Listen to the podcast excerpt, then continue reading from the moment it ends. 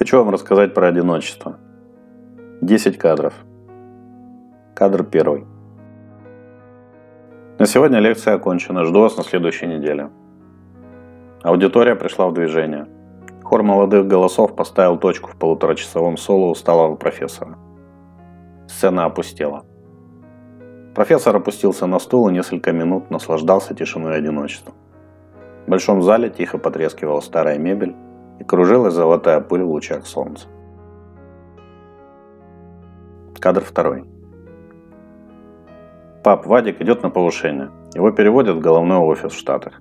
Ну не расстраивайся так. Есть видеосвязь. Будем созваниваться каждый день. Пап, ну это же не другая планета. Самолеты летают регулярно. Будем приезжать при первой возможности. Профессор видел, что его дочь уже не с ним, она там, в новой жизни. Он понимал, что все ритуальные обещания ничего не значат. Новый круг общения, новые места и впечатления отодвинут его на периферию дочкиной памяти. Он подумал, что шумная возня внуков больше не будет отвлекать его от работы, и от этой мысли стало как-то особенно тоскливо. Кадр третий. Игорь Степанович, мы очень ценим ваши заслуги перед институтом, поверьте. Но вам пора отдохнуть. Укрепить здоровье. Вы себя до могилы доведете. В прошлом семестре две недели в больнице пролежали. Нам пришлось срочно перекраивать сетку, затыкать дыры. Так нельзя. Механизм института должен работать без сбоев. В общем, извините, но при всем уважении вам пора на пенсию. Уступить, так сказать, дорогу молодым. Профессор смотрел на лоченую физиономию эффективного менеджера, нового ректора института и молчал. Сердце сжалось. Со всей неотвратимостью он понял, что жизнь разделилась на до и после. Может и правда пора отдохнуть. Слишком много лиц каждый день в нескачаемом хороводе. Слишком громкий шум. Теперь жизнь будет тихой и спокойной. Кадр четвертый. Мы помним покойного, как заметить. Родные и близкие. Всего коллектива. Дал он нашему институту. Обрывки картонных и сжеванных фраз пролетали мимо внимания профессора. Три комка земли стукнулись в крышку гроба. Похмельный гробовщик с дешевой маской скорби на лице забрал из его рук десяток гвоздик. Васька, друг Васька, ближе друга не было. И больше не будет. Все несказанные слова, все непрощенные обиды вдруг вскипели в груди и ударили в нос. Слезы брызнули из глаз, и профессор зарыдал горько и безутешно, как маленький ребенок. Кадр пятый. Профессор мешал ложкой чай на кухне пустой квартиры. В большой комнате тихо бубнил телевизор. За окном дребезжал трамвай. За стенкой приглушенно ругались соседи. В нашей жизни много звуков. Вдруг он понял, какой звук он уже очень давно не слышал. Звук звонка телефона. Или еще лучше дверного звонка. Звук, говорящий о том, что ты кому-то нужен. Кадр шестой. Со временем у профессора начали дрожать руки. Сначала понемногу, потом все сильнее и сильнее. Бывало, он не мог налить себе чаю. Кружка плясала в руке, падала на стол, разливая кипяток, и профессор в бессильной ярости пинал ножку стола, вымещая злость на свое отказывающееся слушаться тело. Но еще хуже было то, что его ум начал терять свою остроту. Женщины на кассах или в окошке МФЦ закатывали глаза, старательно не понимая, что от них хочет этот забавный старичок. Профессор злился от того, что не может донести до них простую мысль. И чем больше злился, тем более сумбурной становилась его речь. Злость стала его постоянной спутницей.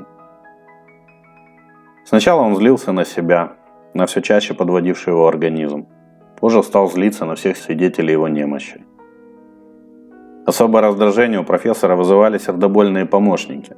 Его обижало, когда ему уступали место в транспорте или предлагали поднести сумку. Ему казалось, что люди тычут ему в лицо его неполноценностью. Обида вырывалась наружу, рождая встречную обиду и недоумение у предложившего помощь. Позже ему становилось стыдно. Кадр седьмой. Бездна времени, освободившаяся от дорогих ему людей и любимой работы, стала вакуумом. Профессор вспомнил, что когда хотел написать книгу. Даже если никто не прочитает, сам процесс даст ему возможность бороться с надвигающимся маразмом. Теперь он битый час сидел над чистым листом бумаги, к компьютеру он так и не привык, и пытался выдавить из себя хоть строчку. Он сидел, вскакивал, ходил, пинал мебель. То, что удалось выдавить из себя при повторном прочтении, вызывало жгучий стыд. Еще один скомканный лист бумаги летел в ведро. Кадр восьмой. Последние дни профессор не выходил из дома. У него пропал аппетит и сон. Большую часть времени он лежал на кушетке, носом к стене, вдыхая запах лака и обойного клея. Изредка на ослабевших ногах он брел к туалету или на кухню заварить чай. Вдруг он понял, что ему необходимо увидеть лица живых людей. Эта мысль бодрила. Он ощутил волнение, как перед полной аудиторией студентов, не ушедших даже за десятки лет преподавания. Профессор достал из шкафа свой лучший костюм, который не надевал много лет. Впервые за последние депрессивные дни принял душ, прочесал волосы и бороду. Кадр девятый. А на бульваре жизнь кипела.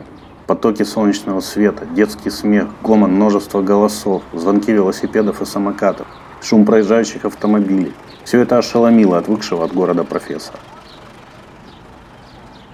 Его запущенная квартира, час назад казавшаяся затхлой, вонючей норой, вдруг показалась ему единственным островком безопасности. Но он загнал страх поглубже и, натянув на лицо улыбку, пошел вперед.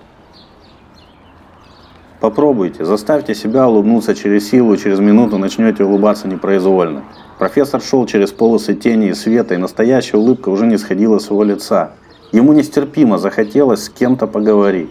Он не разговаривал с живым человеком уже очень давно. Ну как заговорить с незнакомцем? Вся его натура протестовала против этого.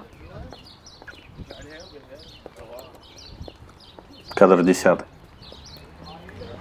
По пути он встретился глазами с молодой девушкой, сидевшей на скамейке с подругой. Собрав волю в кулак, он развернулся и подошел к ним. «А вы знаете, почему этот бульвар Страстной?» – спросил он в раз осипшим голосом. Девушки недоуменно на него посмотрели.